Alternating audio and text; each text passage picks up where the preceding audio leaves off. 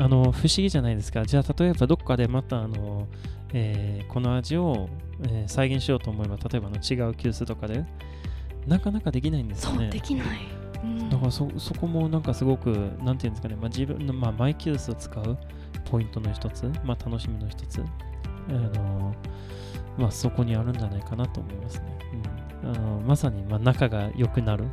まあ、仲良くなるっていうことなんでしょうね。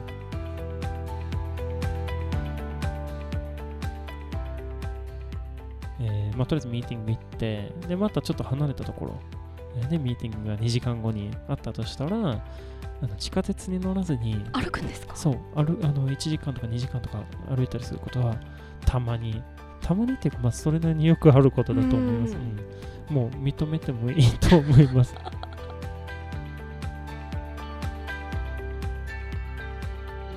でなんかね、あの日本茶っていうとすごく、まあ、先導が命とかってよく言われてるし、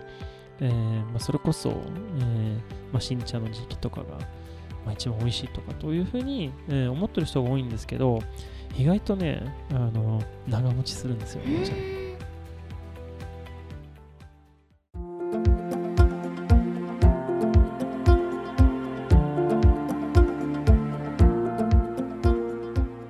皆様こんにちは。日本茶インストラクターのブレケルオスカルです。ナビゲーターの葵です。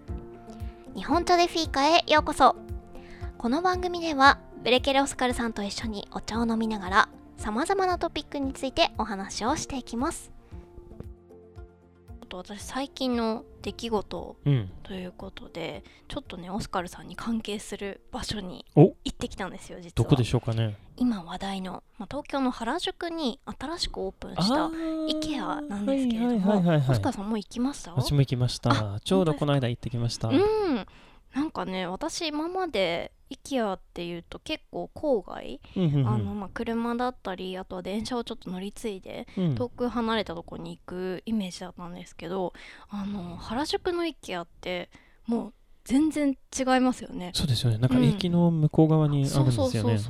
びっくりしますよね、うん、でなんか私がびっくりしたのは他にもあって、お店自体が、うん、サイズがまあ場所も場所ってというだけあって、結構なんだろう、うんうん、もう街中の店舗、うん、あのコンビニが入ってたりカフェが入ってたりするっていうのはなんかメディアで読んでたんですけど、うん、で実際に行ってみたら全然いつものIKEAと違うと思う。違いますよね、うんうん、でちなみにスウェーデン、IKEAってスウェーデンの会社ですよね。そうです、うんうん、じゃあオスカルさん結構昔からご利用さしてたりするんですか。まあ子供の頃から 利,、まあ、利用してるっていうか、まあ、両親に連れて行かれたんですよね、うんうんうんうん、でも子供の頃はどっちかって言えばそうですよね、なんか好きじゃなかったっていうか、あの大きいし、まあ、あの一応子供が遊べるところはあるので、でもそれは、えーとうんうん、一番小さい頃にあったのかどうかちょっとそこまで、えっとね、ちょっと思い出せないんですけど、なんかね、あの大きいし、なんか家具を取りに行ったりするのはめんどくさいなっていうイメージがあって、でも多分 IKEA はそのまあ、インテリアというか、あの、まあ、店の中とかすごく楽しくなってきた。ここにじゅうねんとかだいぶ変わってきたと思います。まあ、今はどっちかといえば結構、うんうんうん、まあ見に行くのは楽しいし、特にあの家具とかあの必要なくても、なんかその、まあ、インテリアの提案とかそういうのはあるんじゃないですか。あのこうやってしたら部屋が綺麗になるとかっていうのが、まあ、実際にあるから、そういうのを見に行くのもなんかインスピレーションになるし楽しいし、嫌いではないんですよね。でね、私今回その IKEA に行ってすごく思ったのが、うん、まあ、それこそ他の、まあ、スウェーデンでもそうだと思うんですけど、建物というか店舗が大きいから買い物するのが結構大変じゃないですか、うん、IKEA ってでもあの原宿の方はすごいもうレジもすぐそばにあるし、うんうんうん、なんかちょっと気になるものがいい感じにディスプレイされてて、すっごい買い物しやすかったんですよ。もしかしたら何か買いましたか。これはね、見たらすごいびっくりしたんですけど、うんうん、まあ、それと同時に、ね、これ買わなきゃいけないって、なんかこんなものが存在したら買わなきゃいけないなと思って、どういうものかっていうと、あのダーラヘストってあるんじゃないですか。あの馬、まあえー、木の、まあ、馬なんですけど、スウェーデンのなんか象徴してるみたいな、あのーまあ、飾り物っていうか、まあ、お守りみたいなものなんですけど、その形のしてる、えーとねえー、なんとね、箸置き、それだけじゃなくてしゃもじもあったんですよ、うん、でそれをインスタグラムのストーリーズにアップしたら、あのなんかスウェーデンの人からえこれ買ってくださいよって、次にスウェーデンに帰るときに買ってくださいよって、うんわかんないんですけど、ああのそれはねスウェーデンの IKEA とか行ってみないとわかんないんですけど、うん、もしかして日本限定なんじゃないかなと。ただね最近は結構もうスウェーデンの方でも日本料理が流行ったりするので、もしかしてねしゃもじはあるかもしれないですね。そういやすごいのびっくりしました、うんうんね、なんかいやちょっといいなと思ったのは、うん、っていうかまあ楽しいなと思ったのは、なんか結構日本の市場に合わせてなんかものを作ってるんだなと、それがいいなと思って、まあただなんかスウェーデンの会社なので、なんかスウェーデンらしさはあのちゃんと残ってて、ちょっと楽しくなっちゃいましたね。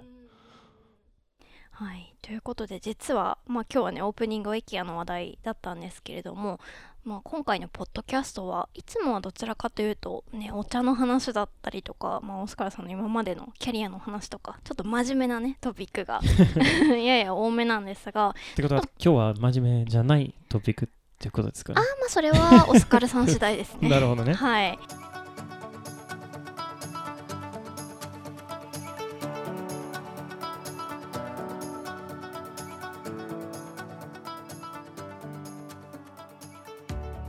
今回はお茶とはちょっと違うんですけれども、うん、物っていうのをテーマに、うん、このポッドキャストでオスカルさんとトークをしていきたいなと思います。で、まあ、実はですねこのテーマを提案したのは私の方で、オスカルさんと何回かこう打ち合わせを重ねるうちにね、私気づいたことがあったんですよ、はい、で皆さん多分これはオスカルさんどのセミナーとかでも言ってないと思うので、完全にオフトピックになるんですけど、うん、オスカルさんね物持ちがすごくいいんですよね、うん、すごく長いですね。凄まじく物持ちがいい、うん、まあ、どれぐらいいいかっていうと例えばオスカルさん今今日ね持ってるもの、スタジオに持ってきたものの中で一番長く使っているものなんでしょうか。えっとね、うん、多分どうでしょうかね、まあ、おそらくキーホルダーなんじゃないかなと思います。キーホルダーっていうのは鍵をしまうやつ。そうですね、うんうんうんうん、でえっとねにせんはちねんから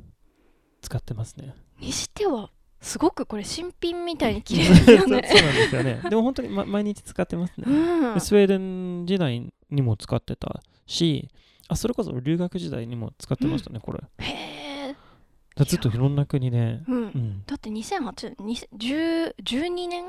使ってる。そうですよねってことですよね。じゅうにねんになりますよね。あ、すごい、うん、まあね、このキーホルダー、まあ、キーケースもね一例ではあるんですが、まあ、ちょっと今日はオスカルさんのそんなね、うん、物持ちの良さについてちょっとね、うん、いろいろ聞いていきたいなと思いますはい、はい、では今日の本題に入っていきましょう。よろしくお願いします、はい。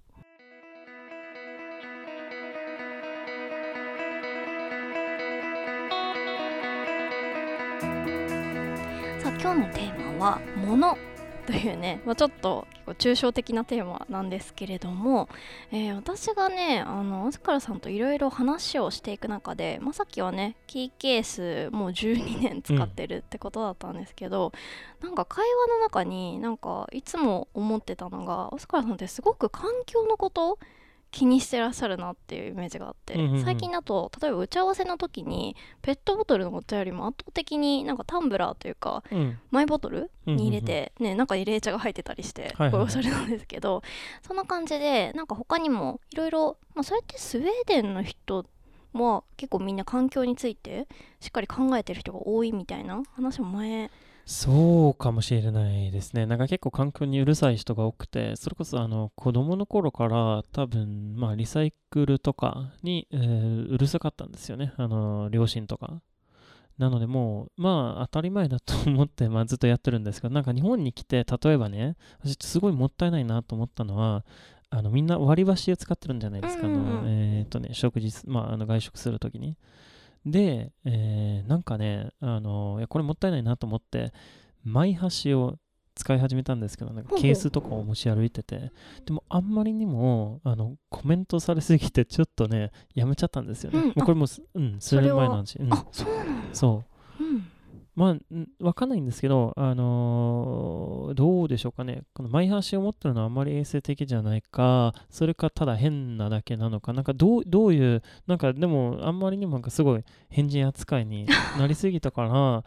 じゃあ、まあ私も、まあもったいないことしようかなと、まあちょっと、あのー、負けちゃったんですけど、まあ負けちゃったというか、まあ、あのー、でもまあ基本的には多分、使い捨てよりも、なんか長く使えるもの、自分が選んだもの、使い心地がいいものとか、使い勝手がいいものとか、長く使えるものを使った方が、個人的にはなんとなく豊かさを感じるんですよね。葵ちゃん、その辺は ど, どうですかね。そうですね、私はね、本当にここ いちにねんぐらいですかね、うん、もうあのオスカルさんの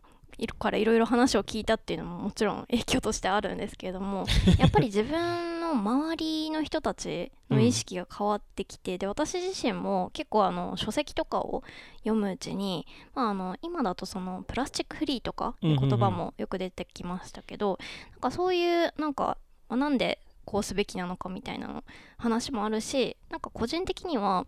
今まで環境に配慮したものって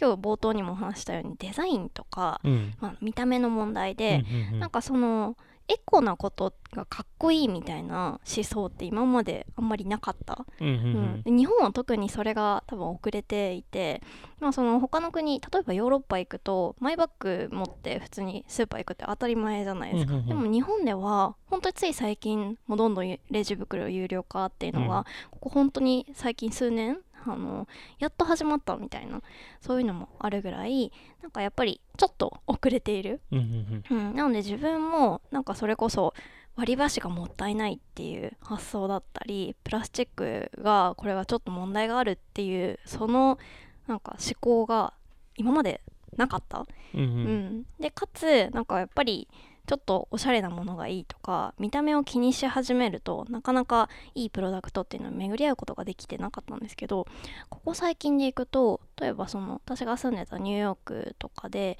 まあ、そういうパッケージフリーのものを開発してる、うん、まあ、同世代の女の子とかいてですね、で、まあ、彼女のまあブログとか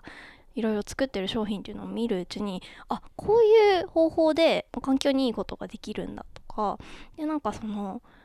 逆にこういうちゃんと考えた上で自分で行動した方が、まあ、むしろかっこいいなっていう、まあ、そういう考え方が自分の中に徐々にインプットされてきて、うん、なるほどね、うん、そうなので私も最近それこそね、キッチンツールもそうですけど、うん、前は無意識にまあなんか便利そうとか安いからっていう理由でプラスチックのものとかぜじゃんじゃん買ってたんですね、うんうんうん、でもなるべくそうあのちょっとステンレスとか長く使えるものだったり、うん、まあ、木でできたものとか地球に帰るようなもの、そういう素材をちょっと意識して買うようになりましたね、うんうんうん、なんかね、あの両方が兼ね備えてるといいですよね。なんかそのデザイン性と、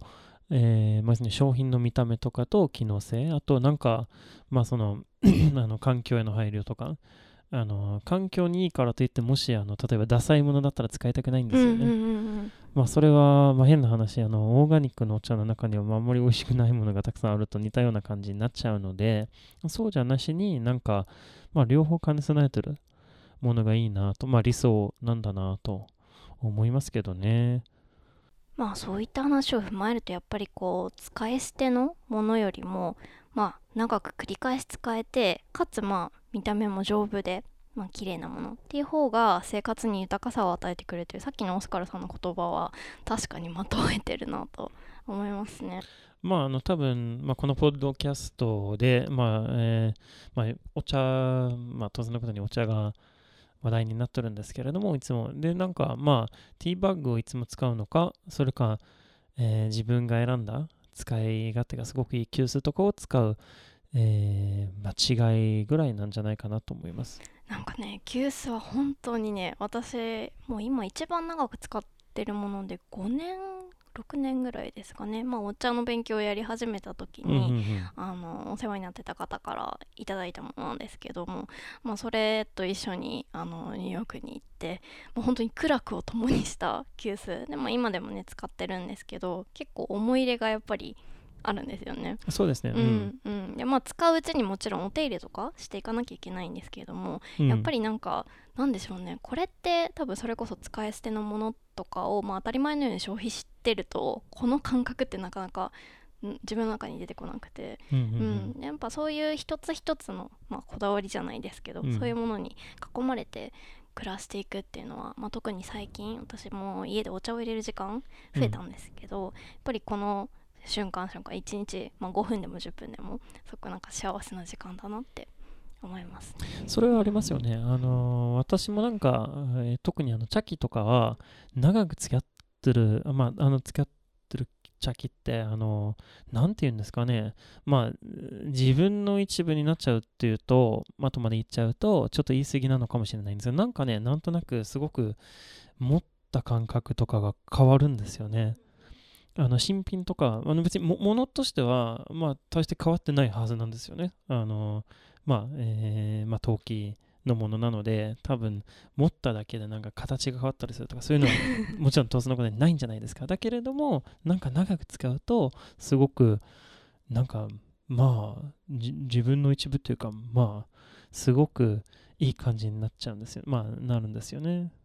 ちなみにオスカルさんの持っている、まあ、急須多分たくさん、ね、あると思うんですけど、うん、その中で一番長いお付き合いの急須。えーっとね、急須はでもあのあんまりにも数が多すぎて、あのいやあの初めて買った急須はね、えーっとねそれこそスウェーデンで買った急須、えーっとねとなるとにせんさんねんかな。あれはね、ま, まだあるんですよ。まあ、ある、あるって言ってもあの別に、まあ、日本にあるわけじゃなくて、あのスウェーデンの方に、もうスウェーデンにあのアパートがなくて、あのまあ、倉庫みたいなとこに、えーまあ、トランクルームみたいなのところを借りてるんですけど、その中にありますよね。一番古い、ただあの、まあ、ちょっと、うんまあ、今日の本題とちょっと違う感覚、別に今使ってるわけではないので、ですごく、まあ言ってしまえばすごくいい急須。えー、ではなかったの、まあ、ごく普通の一般的な常滑焼きの急須なんだけれど、あのー、あれは捨てられないんですよね。まあ、自, 自分の、まあ、マイファースト急須っていう、ね、うんうんうん、ところで、まあ、今度またどっかのタイミングでスウェーデンに行くときにそれを掘り出して、そうですね見てみたいです、ね、そうちょっと話題にできるといいですよね。ちなみにじゃあ逆にこう普段よく使っていて、うん、ものすごいもう自分の一部みたいな、うん、に感じている茶器で、まあ多分たくさんあると思うんですけれども、うんうんうん、一番こうなんでしょう、使用頻度が高いものってどんな茶器ですか？えっとね、えーまあ、よくセミナーとか、えー、テレビとか、えーまあ、いろいろメディアの出演の時に磯部照之さんの、えー、平型急須を使ってるんですけれども、同じ磯部さんが作ってる急須で丸い急須もあるんですよ、うん、えーまあ、インカっていうのがちょっと花のような模様がついてる、はいはい、赤いやつですね。そう、うん、あれね、えー、自分の中では丸い急須、まあ、磯部さんの丸い急須を使った方が、うん、なんていうんですかね、もう本当に最高の味になるんですよね。ただセミナーとかだとちょっとうんとね再現しにくいわけじゃないんですけど、平型を使った方がこうやって入れたらこういう味になるっていう、あの丸い急須だとどうしてもちょっと言葉で表現できないところがあって、ただ自分でまあ一人で入れるときはあもうこれは最高だなって。で、えー、中のものは、えーとね、そうですね、まあ、よん、ごねんぐらい使ってるものが、うんうん、えー、あるんですよね、うんうんうん、なんかね私のすごい個人的な話になるんですけど、うん、急須って本当に そう、それこそさっきあのこう入れたらこういう味って話がありましたけど、うん、私もその使っていくうちにだんだん急須と仲良くなれるというか、うん、なんかあのお茶の量とかも入れた時の音であちょっと少ないかなって入れすぎたかなとか、うん、な, なんとなく感覚で分かるように、うん、あるあるある、うん、ありますよね、うん、ありますよね、うんうん、で結構それが楽しいというか。そうですね、うん、でもねあの不思議じゃないですか。じゃあ例えばどっかでまたあの、えー、この味を、えー、再現しようと思えば、例えばの違う急須とかでなかなかできないんですよね。そうできない、うん、だから そ, そこもなんかすごくなんていうんですかね、まあ、自分の、まあ、マイキュースを使うポイントの一つ、まあ、楽しみの一つ、あのーまあ、そこにあるんじゃないかなと思いますね、うんうんうん、あのまさにまあ仲が良くなる、うんうん、まあ、仲良くなるっていうことなんでしょうね、うんうんうんうん、そうで、私はねちょっとあの Q ストア席仲がいいんですけど、あの湯冷まし、うん、あれじゃないですか、なかなかねそれこそ仲良くなれる湯冷ましが見つからなくてですね、う、うん、でやっぱりあの一目惚れじゃないですけど、まあ、茶器とか、うんまあ、特に器とかってこう見た最初のこのインスピレーションで、うん、惚れるというか、うん、あビビッとくるじゃないですか、うん、それ、うんうん、来ますね。そうでなかなかね湯冷ましでまだねビビッとくるものに出会えていなくてですね、ほう、うん、なので今ちょっと私の中の茶器ハンティングは湯冷ましです、うんうん、なるほどね、うん、まあでもそれもまた楽しそうなハンティングですよね、うんうん、じゃあですね、さっきはちょっと、まあ、お茶に関連して急須ということでお話を伺ったんですけれども、うんうんうん、まああのオスカルさんの、ちなみにちょっとこれはねオフトピックで、うん、長く使ってるもの、ね、せっかくポッドキャストを聞いていただいてる皆さんにもオスカルさんの意外な一面も見ていただきたいなと思うので、さっきキーホルダーキーケースかなにせんはちねんから使ってる、ね、キーホルダーって言ってしまったんですけど、まあ、キーケースキーケースなんですよねうん、うん、あの、うん、あの一応、まあ、ブルガリの、うん、あのあれ、まあ、四角いやつ、うんうんうんうん、まあ、正方形の、うんうん、本当にね新品みたいに、うんうん、そうで実は他にもちょっとびっくりしたもの、これ実はまあどれとは言わないですけど、オスカルさんよくジャケットをね着用されていて、うん、まあ、これスーツじゃなくてあの普通のカジュアルのやつかな、うんうん、なんとこのジャケットはいつからですかえっとね、えー、カジュアルのジャケットの方は、えー、とにせんきゅうねんからです ね, ねこれね私聞いた時にびっくりしちゃって、うん、そうでなんか普通にすごい高そうで最近買ったやつなのかなと思ったら全然違ったっていうねそうで他にもですね、これはオスカルさんからお伺いしたんですけれども、うん、家にたくさんあるT シャツ、うん、これいつ着ていつ買ったやつ、うん、いやそれこそなんかこのジャケットが話題になった時になんかいやうんとね今まであんまり考えてこなかったんですよね。でもいやでもそういえばなんか T シャツとかもえっとね結構古いものも、うん、あの家の中にあって、中にはねなんとね高校時代からずっと付き合ってるもの。あれオスカーさん今おいくつでしたっけえっとねさんじゅうよんですね。今年でさんじゅうごだからもう何にじゅう じゅうねんじゅうねん以上。そうですよね。T シャツってそんなに持つんですね。うん、えっとね持ちますね。あの丁寧に使えば、うん、そうで今日このトピックのね打ち合わせをしてて、私も自分の家にある服、うん、ちょっと考えたんですけど、一番長く着てるもので大学時代に買ったもの、もうだからご、ろくねんしか、うんうんうん、多分ね私一番古いのでそれぐらいですかね、まあ、実家掘り返したらもっとあるかもしれないんですけど、うんうんうん、普段使ってるものでそんなに長く持ってるものってないわと思って、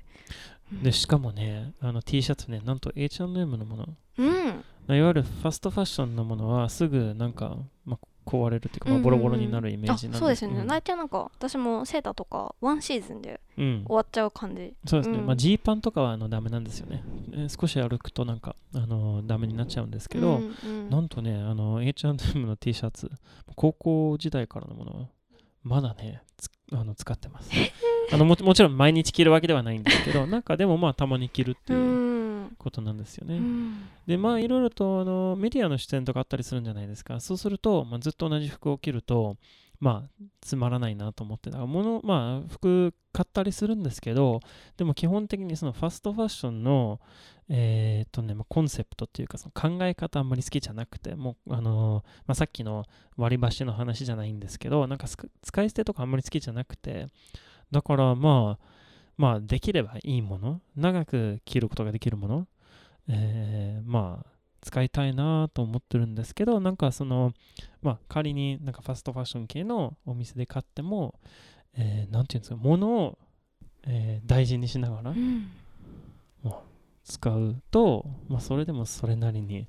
長く使えるっていう、うん、素晴らしいことなんですよね。見習いたいですじゃあちなみにオスカルさんが持っているものの中で、うん、長持ちしないものじゃないってことですか。いや、えー、でもそれはね、うん、あるんですよ。あ、なんですか。うん、いやなんか多分、えーと前回か、えーとね、その前かえっ、ー、とね、えー、なんかね、散歩の話をしましたよね。あの散歩の文化っていうか。えっ、ー、とね、靴はね、なかなかね、長持ちしないですよね。ああ、なるほど。歩くから、うん。そうなんですよ。うん、であの、どういうことかっていうと、例えばあの、都内のどっかで打ち合わせがあったときに、えーまあ、とりあえずミーティング行って、で、またちょっと離れたところ。でミーティングがにじかんごにあったとしたら、あの地下鉄に乗らずに歩くんですか？そう、あるあのいちじかんとかにじかんとか歩いたりすることはたまにたまにっていうか、まあ、それなりによくあることだと思います。うん、うん、もう認めてもいいと思いますね。あの、まあ、それぐらいの変な人なんですけど、なんかね、えー、まあそうすると普通の革靴なんですよね。いや、それこそ多分これ聞いていらっしゃる、まあ、リスナーの皆さんの中にも、まあそれこそもったいないんじゃないのってまあ言われてみればそうかもしれないですね。ちょっと矛盾してるかもしれないですね。まあ物を基本的に大事に使いたいんですけど、やっぱりね、あの靴がね結構早くダメになっちゃうんですよね。うんうん、まあ、それは手入れとかあのしようとはしてるんですけれども、えっ、ー、とね革靴でまあ何キロも歩いたりするとさすがにダメになっちゃうんですよね。うん、そ, そのためにできてはいないんですよね。かといってあのスニーカーとかでミーティングとかに行ったりするのもちょっと自分じゃないなって、うん、うん、わかんないんですけど、あのー、もう、えー、それこそ、まあ、アイティー 系の仕事だったらまあそんなのをやってたのかもしれないんですけどなんとなくそうなんですよね。まあ自分じゃないなっていうことで、まああのー、まあ基本はそうですね、まあ、革靴系とかあのああいう系の靴が多くて。そうするとやっぱダメになっちゃうんですよね。うん、でもね、革靴で長い散歩したらちょっとね足痛くなりません？えーっとねあんまり痛くならないんですよね。あのまあ今のところまだ大丈夫ですけど、もしかしてねわ か, わかんないんですよ。よんじゅっさい以上になったらあのいやもう革靴が辛いとかって言い始めるかもしれないです。今のところは全然大丈夫ですね。ね、なんかでももしかするとそのオスカルさんってね、普段、まあ、最近はちょっとねできてないと思うんですけど、うん、まあ、イベントとか本当にあの体力勝負じゃないですか、うん、お仕事が、まあ、それでバテない秘訣ってもしかするとこの散歩にあるのかもしれないですね。そうかもしれないですね。うんうん、そうですね。まあ物の話だったんですけど、なんか自分の体も大事に使わなきゃいけないんですよね。うんうんうんうん、あ、いい話。そうですよね。またあの、まあ、別の機会に、うんうん、あちょっとあのそうですよね、トレーニングとかもされてるんですよね。そうですね、あの、うん、ランニングとか、うんうんうん、またちょっとワークアウトのトピックもね、うん、していきたいですね。そうですよね。はい、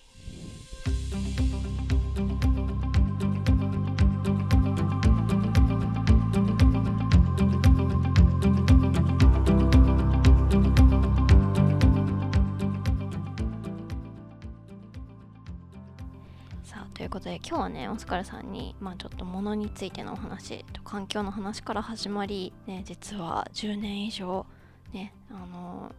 毎日使っているものもたくさんあるよというお話をお伺いして、非常にき興味深い回だったんですけど、うん、恥ずかしいんですけどね、なんか T シャツの、うん、ねなんですけれども、実はですね我々今日ちょっと面白いお茶を飲みながら、えー、お話をしていまして、紹介が遅れてしまいましたが、うん、今日のお茶ちょっといつもよりこれね、なんだろう、私飲んだことある品種のはずなのに、うん、いつものあの子と違うなみたいな、うんうんうんうん、そんな香りがする今日のお茶、ちょっとオスカルさんご紹介いただけますか？えー、っとねいやあのせっかく、えー、っと長持ちがトピックだったので、あのお茶もね実は長持ちできるんですよ。正しく、うんえー、保存さえすれば、うんうん、あの煎茶とかは結構あの熟成させることができるんですよね。で、あの今日のお茶あ、そうですね、今日のお茶は何のお茶っていうのを、えー、さっきからあの話せばいい、ね、すごくじらされてますね。そういやこれねすごく好きなお茶なん、えーまあえー、の一つなんですけど、静岡の大平の甲春、まあ、それこそ今あの自分の商品のラインナップに入ってるお茶なんですけど、えー、オーガニックの甲春。あ、じゃあラブアットファーストシップじゃない方の甲春。そう、インブルームですね。うんうんうん、で、えー、ただ今日のお茶は、えー、今年のお茶じゃなくてにせんじゅうななねんのお茶。お、でなんかね、あの日本茶っていうとすごく、まあ、先導が命とかってよく言われてるし、えーまあ、それこそ、えーまあ、新茶の時期とかが、まあ、一番おいしいとかというふうに、えー、思ってる人が多いんですけど、意外とねあの長持ちするんですよ。これは封を開けずにそのまま保管しておけばいい。そうですね、冷暗所に、えー、保管しておいて、うんうん、でえー、っとねまあ、ずっとキープするとどうなるのかというと、これもまたあの、えーとね、この熟成茶、えー、てかあのいわゆるヴィンテージものすごく面白くて、で去年の、えー、じゅうがつかな、えー、葵ちゃんも確か来てましたよね。あ、参加しましたね。静岡の、あの、はいはい、世界お茶祭り、なんかすっごい面白いセミナーがあって、もう今自分まあそうですね今まで自分が参加してきた日本茶セミナーの中でもしかしてもっとも面白かった、まあ、面白かったのかもしれないです。すごい目から鱗だったんですよね。だからそれをちょっとね次回にちょっと詳しく、まあ、それについて詳しく、えー、話していきたいと思うんですけど、えー、すごくいろいろ発見があったんですけど、えーまあ、短くまとめると、えー、熟成させるとその鮮度を思わせるような、まあ、なんていうんですか、緑を思わせるような香りがちょっと落ち着く、落ち着くんですけど、その分なんか品種の香りが結構はっきりしてくる。あとなんか穏やかな、これ穏やかな感じじゃないですか。そうですね、いつもの香酒もっとふわっとこう な, なんでしょうねツン、ね、ツンとしてるまでは言わないですけど、うんうん、結構インパクトのある香り。そうですよね、うん、ハーブっぽい香りが結構しますけど、今日のはね、うん、ちょっと優しくなった感じね。あの香春っていうとすごくなんていうんですかね、品種としては自己主張が強いイメージじゃないですかなんだけれどこの香春は結構落ち着いた感じ、うんうんえー、なのでまあ熟成させるとまた、えー、面白い楽しみ方ができるんだなっていう。だから皆さんなんか多分あこのお茶古くなっちゃってもう捨てなきゃいけないとかと思うかもしれないんですけど、そんなことはまあいいお茶だったらあの捨てる必要は全くもなくて、逆に、えー、まあ例えばさんねんまえのお茶と今の、えーまあ、今年のお茶飲み比べたりするのも楽しいんじゃないかなと思いますね。ぜひねこれは次回のトピックで詳しくヴィンテージのお茶についてもね、うんはい、とりあえずもったいないことをせずに、うんものを大事に使いましょうっていうことなんですよね、うんはい、いい感じにまとめていただきました、はい、ありがとうございます、はい、ではね今日は、えー、ものを大事に使うということをテーマにおさくらさんとお話しいただきました。さあそして今日ね飲んだ香春大平っていうものかなこれ。そうです、はいうん、とっても美味しいお茶でしたけれども、えー、今日もですねおさくらさんありがとうございました。Tack så mycket.